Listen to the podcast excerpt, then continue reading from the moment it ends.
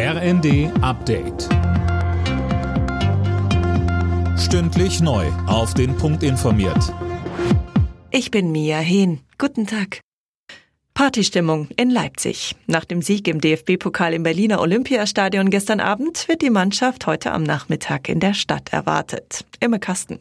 Im alten Rathaus steht zunächst ein Eintrag ins Goldene Buch der Stadt an. Leipzigs Oberbürgermeister Burkhard Jung empfängt die Mannschaft. Danach geht's mit einem offenen Truck zur Festwiese an der Red Bull Arena, wo dann ausgiebig mit den Fans gefeiert wird. RB Leipzig hatte sich im Finale gestern Abend im Elfmeterschießen mit 4 zu 2 gegen den SC Freiburg durchgesetzt. Der erste große Titel in der noch kurzen Vereinsgeschichte. Die russische Armee weitet die Angriffe in der Donbass-Region offenbar aus.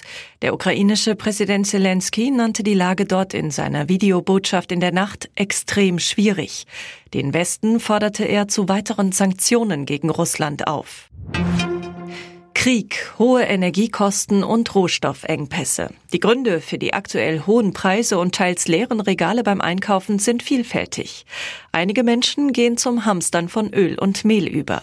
Dazu sagt uns der Vorsitzende der Bundesvereinigung der deutschen Ernährungsindustrie, Christian von Bötticher. Hamstern ist immer unnötig, weil wir natürlich zum einen keine echte Knappheit in Deutschland haben.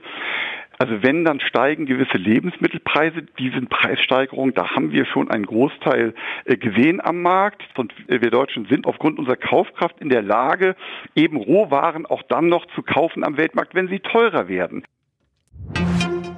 Nach über zwei Jahren Corona-Zwangspause findet im schweizerischen Davos ab heute wieder das Weltwirtschaftsforum statt. Großes Thema ist der Krieg Russlands gegen die Ukraine. Für morgen ist eine Ansprache des ukrainischen Präsidenten Zelensky per Videoschalte geplant. Alle Nachrichten auf rnd.de